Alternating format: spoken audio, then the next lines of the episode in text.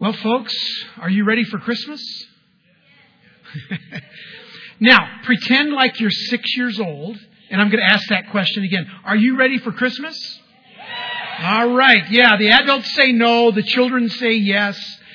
It reminds me of a little boy who had been asking incessantly for the same gift over and over again. He wanted a new big boy watch for his wrist. His dad said, If you ask me one more time for a watch, you're not going to get anything for Christmas. So that was the end of that. Well, they're sitting around for Christmas dinner, and uh, the father said, Now I want everybody to quote their favorite Christmas Bible verse uh, before we have our meal. And when it finally came around to the little boy, he said, My favorite verse is Mark 13, 17, which says, I'll say to you what I've already said watch. Are you ready for Christmas? Some of you are saying, I've got to finish the Christmas Eve dinner and got presents to wrap and toys to assemble and I've got to roast chestnuts on an open fire and got to hang stockings on our fake TV fireplace. And we've got all these crazy things that we're trying to get done on Christmas Eve. But tomorrow, tomorrow morning, the whole world will stop. Everything seems to shut down on Christmas Day. Stores shut down except for your local 7 Eleven. Everything seems to stop. The freeways are empty. In fact, tomorrow is Sunday, and normally when we have Christmas Day, there's nothing going on, but even churches are shutting down on Christmas Day. Now, we'll have one service at 10 o'clock. That was a shameless plug, I realize. But uh, uh, we will be here. But, but everybody else just kind of shuts down for Christmas. We watch. We wait. What a great event. What is it that causes the entire world to stop? What is it that focuses on a single event so that freeways empty, offices are closed, and the whole world stops to observe that single event? I guess it really begs the question, at least I ask this question a lot of myself and those that are around me. What's the big deal? Why is Christmas such a big deal? Those of us who are Christians recognize that Christ is part of our lives every day, but what difference does Christmas make to you and to me? I mean, a baby born on the other side of the world 2,000 years ago can actually stop traffic and close shops in Chandler, Arizona in 2011. What's the big deal? Well, that's what I'd like to talk to you about tonight. The short answer is this Jesus was no ordinary baby. If he had stayed in a crib and grew up to be just kind of a normal guy, that would be one thing. But instead, the Bible says that he grew up. He said some very controversial things, things that got him in a lot of trouble. He talked crazy things about God and their relationship to man. And then he died on a cross, claiming that your sins and my sins, past, present, and future, were on him, and he died for those sins. And then the angels declared, For unto us a child is born, a Savior. Is that true of you? For unto you is born a Savior? And that's exactly what he did. He became our Savior. Let me ask a question for all of us. Really, and, and I'm asking this with all honesty so what? A lot of people believe in God, and 90% of Americans believe that there's some kind of a higher being, there's a God out there. But not everybody believes that they're in need of a Savior. Well, people that are sinners need Saviors, and a lot of people think they're just as good as the next guy next door. But what if He did come? And what if He did become our Savior? What difference does that make? Well, let me be bold and say it this way. I believe it makes all the difference in the world. Let me, let me explain that. And, and I want to be as simple and as straightforward as I possibly can this evening. The Bible says that because Jesus Christ came at Christmas, three things can be true of your life. Three Christmas presents under the Christmas tree can be given to you if you will only hold out your hands and receive them. Those three things that can be true of you are this that your past can be forgiven. And I would say that for myself. My past can be forgiven. My present can be lived abundantly. and my future can be guaranteed. Now, when you hear those three things, if those three things could be yours, you'd have to say, that's a pretty good deal. whatever, whatever I need to do to get that, man, that, that's something because that answers all of the questions of man.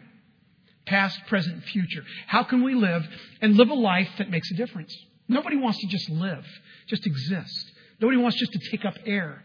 We want to make a difference in our world. And the Bible says that because Jesus Christ came at Christmas, our past can be forgiven, our present can be lived abundantly, and our future can be guaranteed. So let's look at those three things tonight. The first thing is this because Jesus Christ came at Christmas, my past can be forgiven. Now, to many, I believe that sounds almost too good to be true. I can't tell you how many times people have said to me when I've suggested that, that God will forgive them of their sins. They say, well, but Pastor, you, you don't know my past. you, you don't know my sin. You don't know how big I have sinned. And I guess my response is always the same. You don't know how big God's love is. You don't know how wide God's mercy is. You don't know how deep God's grace is. We all seem to think that there's something that we have done in the history of mankind that can't be forgiven. And the beauty of Christmas says this one simple fact you can be forgiven. You can experience that. Sherry and I love to uh, watch Christmas movies. Uh, starting uh, Thanksgiving night, we watch, depending on how late I get home from work, we watch either five minutes of a movie or sometimes half a movie. But we watch most of our favorite Christmas movies throughout the season. And one of our favorites is uh, Scrooge, or not Scrooge, not the Bill Murray one, but the uh, you know the Christmas Carol. Now I don't know what your favorite Christmas Carol is. It could be the Alastair Sim one. Uh, ours is the uh, the what's the guy? George C. Scott one made in the 1970s. And uh, now, if you think the favorite uh, Christmas Carol is either the Muppets or Jim Carrey, you need to reread Dickens, okay?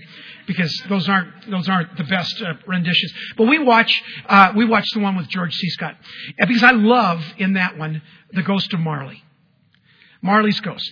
So um, uh, Scrooge gets all settled in into his dank, dark bedroom with his gruel, and he's sitting there, and Marley's ghost appears, and it's a it's a wonderful pi- a picture of this ghost, and he's got this this huge chain on him that he's dragging in, and Scrooge says, "What's that chain?" He said, "Well, this is what I forged in my life."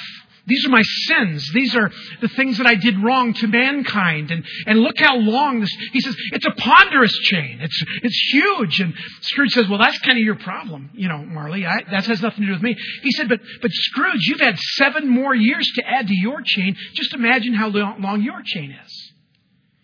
Well, how long's your chain? Is it ponderous like Marley's? My guess is. For most of us, yeah, it pretty much is.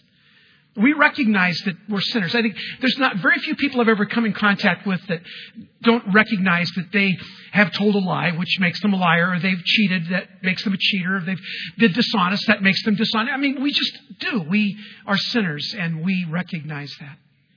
But what do we do with that pain, and that guilt, and that shame? What do we do with that? There's nothing in your past that is unforgivable. There is nothing in your past that is not covered by the blood of Jesus. Do you realize that God is waiting for you truly with open arms to forgive you and to love you? Many of you have been around church enough to know um, they, they, did a few years ago. They did um, are the most recognizable stories in the Bible?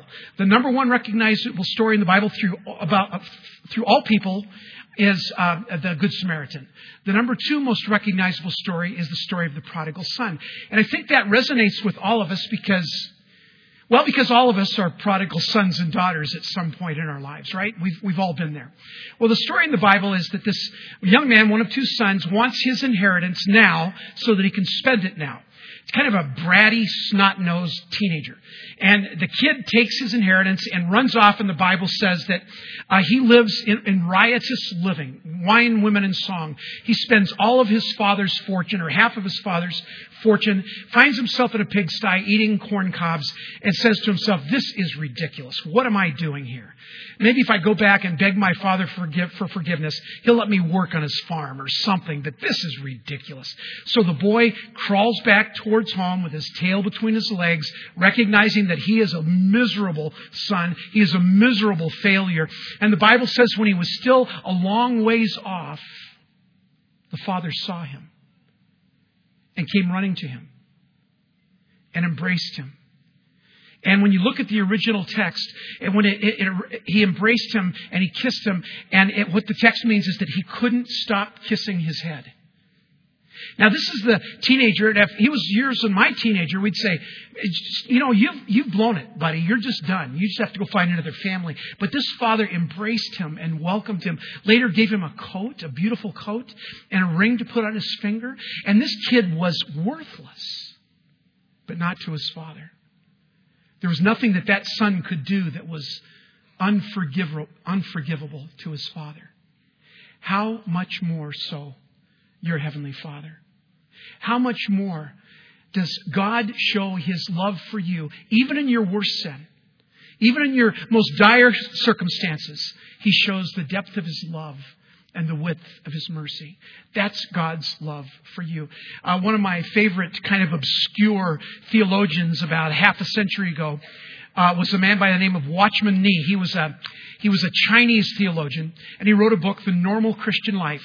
And in the normal Christian life, he addresses this fact that people say, you know, I've done my sins are too great and too big. God could never forgive me because I've really found a sin nobody's ever committed, and I and I did it. You know, and I'm just a rotten, terrible person. And that's kind of the way we approach. So God doesn't want anything to do with me. And here's what Watchman Nee says to that. He says, "How dare you presume that your sin is bigger than the blood of Christ. Isn't that beautiful? How dare you believe that you have done something that makes you so heinous and unforgivable that the blood of Christ that was shed for your sins does not cover it? See, one of the greatest things you can experience in, at Christmas time is that your past is forgiven. Romans 3 23 and 24 says it this way All of us have sinned Yet now God declares us not guilty of offending him if we trust in Christ, who freely takes away our sin. Isn't that great? Who freely takes away our sin.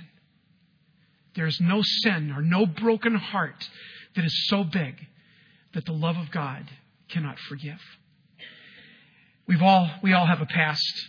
We all need forgiveness. Uh, you've read these letters to Santa that you see on the uh, internet, and one of my favorite goes like this Dear Santa, there are three little boys who live at this house. There is Jeffrey, he is two. There is David, he is four. And there is Norman, he is seven. Jeffrey is good some of the time. David is good almost never. Uh, but Norman is good all of the time. Uh, signed, Love Norman, as, um, as you would expect. But we aren't all Normans. In fact, there's, there's a little bit of uh, Jeffrey and David and me, I'm sure there is in you as well. And we know that we have sinned, that we know that we have run away from God. We know we have turned our back on His goodness and love. We know that we have ignored God and His grace. We all have regrets. Chains like Marley, ponderous chains that have been have a devastating effect on our lives. It robs us of our happiness. It causes depression. It can make you sick. How do I get rid of the guilt? How do I get rid of the shame? And people try everything. We've all tried everything, right? Drugs, alcohol, support groups. I even tried Disneyland to make me feel better. And it works for a while, as all those things do. But anything to cover up the pain and the guilt of my past. But here's the truth. And I, I think most of you recognize this right away. There's only one solution to a sinful past. There's only one solution to a past that is broken and sinful and ugly, and it's this it's forgiveness. It's forgiveness. The good news is that God wants to forgive you, He wants to clear your conscience. When God forgives you, there's several things the Bible says that happens, things that you can experience right now. So when you're forgiven by God, here's three things the Bible says you get. The first thing is that that forgiveness is instantaneous. It's instant. He doesn't make you wait to show that you're okay before he forgives you. If you ask him, the Bible says that God cannot lie. He says, I will forgive you in a moment. Something else about his forgiveness, it's undeserved. You'll never earn it. You can't work for it. You can't beg God for it enough. You can't bribe God for it. It's, it's undeserved. And the other thing that God's forgiveness is, is it's complete. The Bible says when we confess our sins to God, we give them to Christ. He says, Their sins I will remember no more. Can you imagine having your sins remembered no more? Now, let's say, God forbid, that you do something tonight. You leave this building after our candle lighting outside, and it's wonderful. And God forbid you get hit by a truck of mistletoe, and um, you wake up in heaven, and and God says, "Why should I let you stay here?" And you say, "Well, you know about that. You know, I feel kind of guilty about some things in my life. You know that that ugly divorce that I caused." And and and and God says to you, uh, "What what divorce?" Oh, you know, God, those, those terrible things I said and did to my kids, and I, I regret them, and I don't know what, what, what, what things. You see, when we allow Jesus to be our Lord and Savior, to take all the hits for us from our sin, when we allow Him to literally shoulder our blame on the cross, the Bible says that He remembers our sin no more. Is that a gift you could receive? Is that a gift you could hold and embrace? To know that your past is completely forgiven. What God forgets, you can too. The good news is that you can be forgiven of your past. There's something else that God wants to give to us, something rather beautiful. Not only is your past forgiven, but He wants to give you a present that really matters. He wants to give you a now that is significant, a present that can be lived abundantly. There's a, a few months ago, a, a gal uh, came to our church, and uh, after a few weeks, uh, she experienced um, new life in Christ. She gave her heart to Jesus, and she began uh, kind of learning about her new life and experiencing that new life. And she couldn't be here for the holidays, so um, uh, she wrote a letter to you. Those of you who are part of Hope on a regular basis, uh, she wrote this letter to you. So she said, To my, my new family at Hope, I just wanted to thank you for bringing so much love and joy into my life. Guided by God, I entered Hope a few months back, not knowing what to expect. And what I have received has been beyond my wildest dreams. I just want to thank you for assisting God in opening my eyes my heart and my life to so much beauty and purpose. I truly felt like I was accepted and belonged from day one when I received my first hug and good morning. There is truly love at Hope. I just want to wish you all a Merry Christmas and a Happy New Year. Thank you for all that you have done. That's a person who's living their life now abundantly. She said now she has um, the two words she used beauty and purpose in her life. Wouldn't that be exciting? That's a gift that God wants to give you tonight. Not only can your past be forgiven, but you can live a life today of beauty and purpose.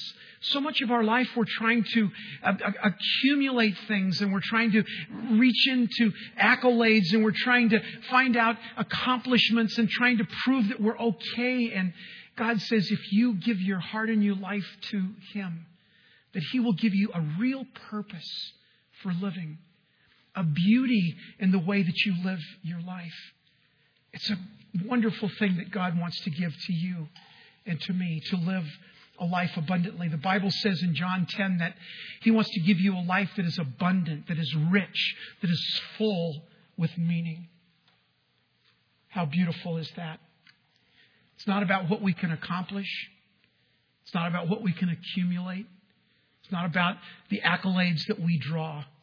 But it's about experiencing life every single day with beauty and purpose.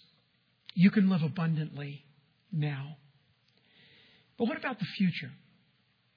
It's good that our sins are forgiven in the past, and it's wonderful that we can live abundantly with beauty and purpose today. But what about our future? Because Jesus Christ came at Christmas, my future can be guaranteed. Now, that's not a promise from me. That's a promise from God. Listen to Hebrews chapter 2, a couple of verses in that, in that chapter. Here's what it says Jesus became like us to set free those who were slaves all their lives because of the fear of death.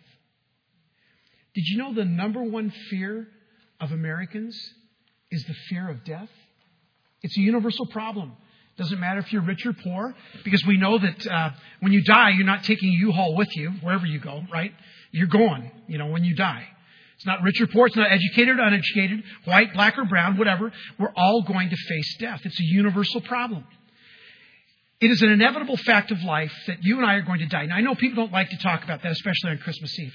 But here's the reality. The mortality rate in America, do you know what it is? I read recent statistics. It's 100%. Still is. Mortality rate in America is 100%. Since we're going to die, it seems foolish to me to go through life unprepared for something that you know is inevitable. Now, I, I, studied math and science when I was in college, so I like to think through these things and think logically. It doesn't make any sense to me that if we know that we're going to face death someday, that we better find out what's on the other side of that, right? That's what we want to do. It just doesn't make sense to not know what's going to happen when I'm going to die. So that's where the Bible comes in. Now, back in 2007, uh, at Thanksgiving time, um, I through a series of things, and I won't tell you the whole story, but somehow I got some blood clots lodged in my lungs. Okay? Now, I didn't know what was happening. I, I, wasn't that dumb, but I just basically ignored all the symptoms. I used to think I was maybe working out too hard, but anybody that saw me work out would say, well, that's really not the issue. Uh, but, but something was going on, and I had pains in my legs and all of that. And then I, at a staff meeting on a Tuesday, I, I, I, started to pass out and I told the staff, I said, somebody to take me to the emergency room. I went there and when I was waiting on the table, um, I was I was getting ready to pass out, and I had this thought, and my, it was my last thought. Uh, this I'm going to die. I honestly thought that. I honestly thought, this is it. I'm going to die. Now, here's what I thought when I, that thought crossed my mind that I was going to die. Man, I don't know if Sherry knows where all the insurance papers are. And I don't know if she knows where all these things are. And I'm thinking about all these things. And, and, and, and what's interesting about all that? Well, first of all, like Tiny Tim, I did not die.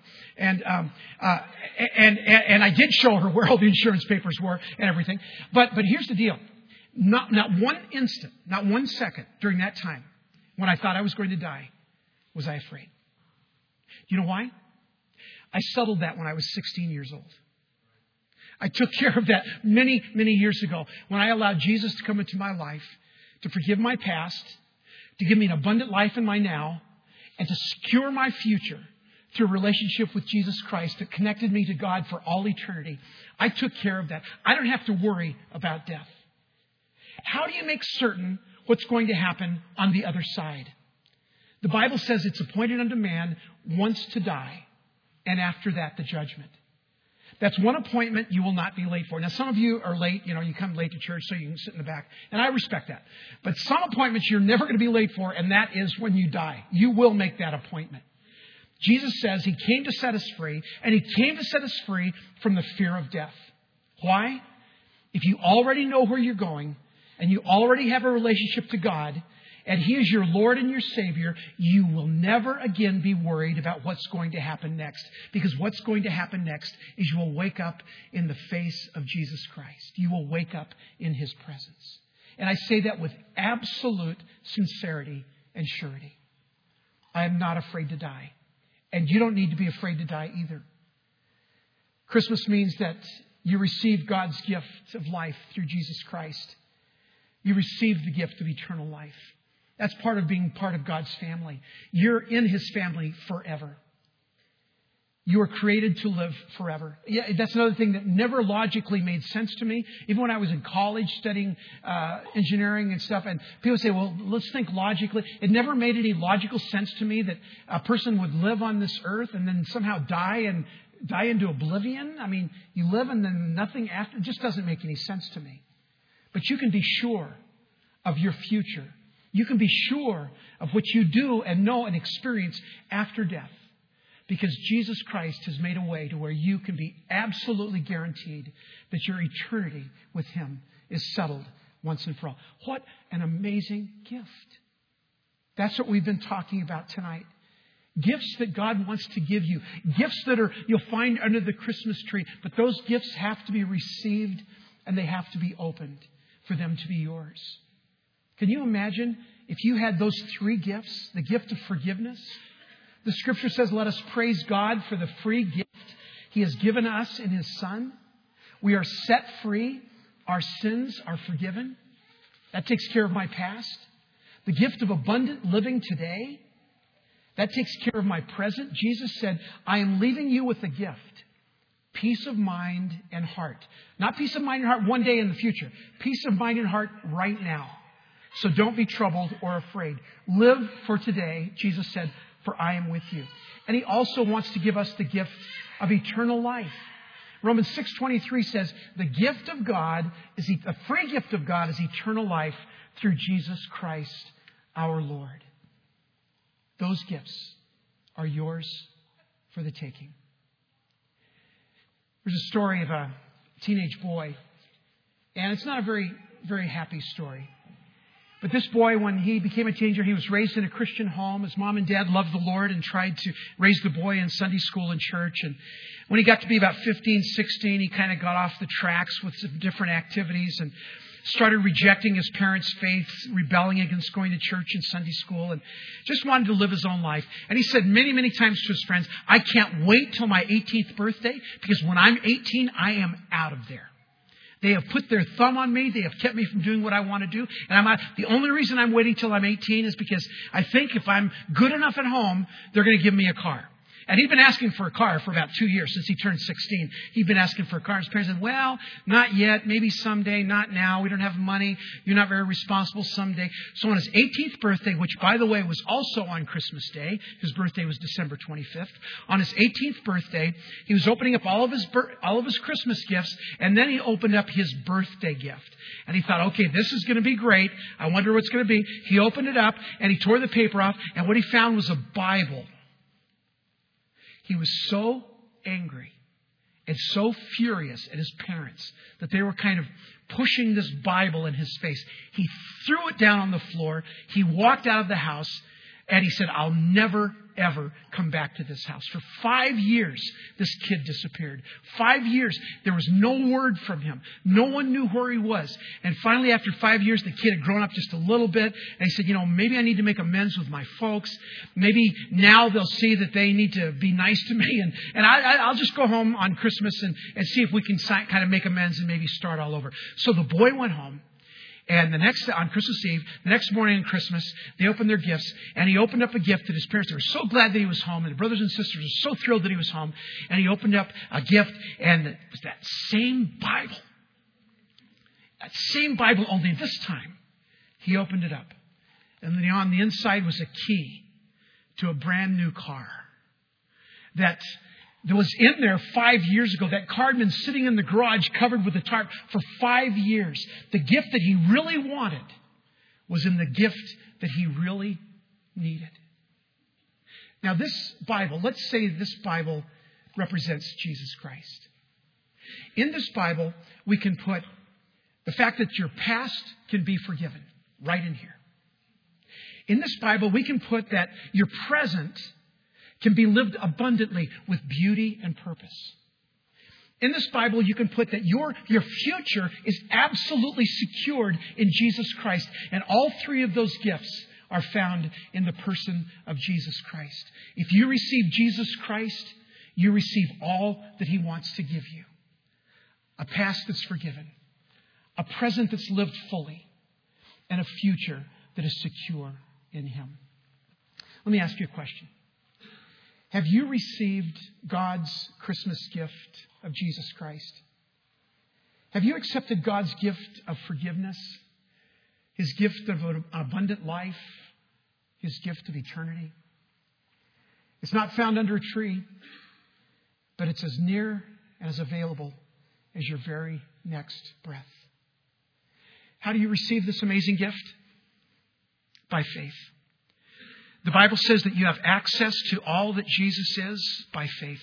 Not by doing good things, because you can't ever be good enough, but by simply believing that Jesus Christ died for your sins and has a desire to be your Lord and your Savior.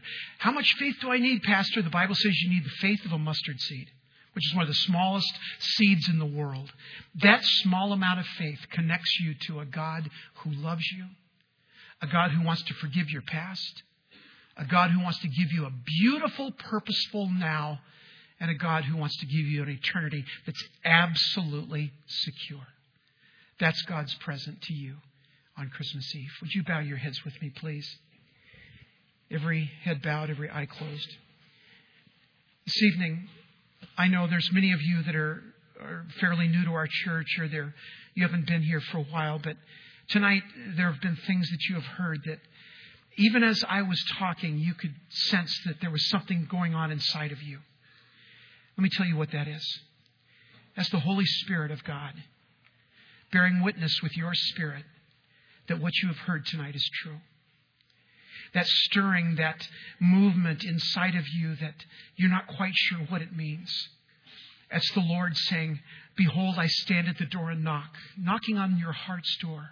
If any man hears my voice and allows me to come in, I will come into him and I will sup with him. The Lord Jesus Christ desires to come into your life, and by doing so, forgiving your past, giving you a, a present that is beautiful, and giving you a future that is secure.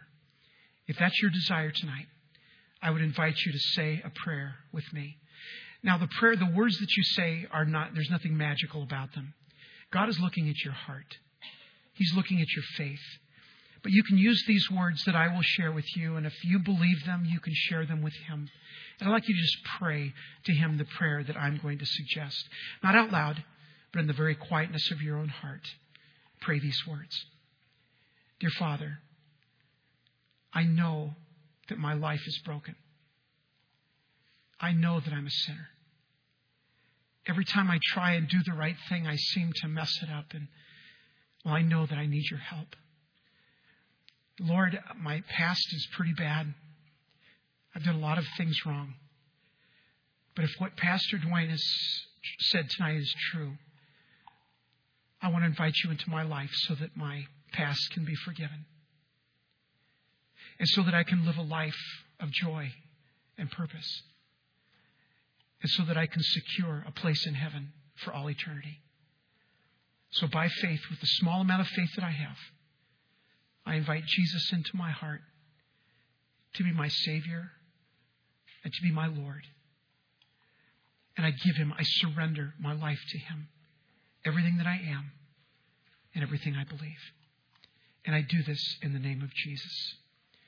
With your head still bowed and your eyes closed, I would love to know those of you who prayed that prayer tonight so that I can continue to pray for you. So, in just a moment, I'm going to ask you, if you will, those of you that prayed that prayer, to raise your hand. And when you raise your hand, I want you to just look up at me.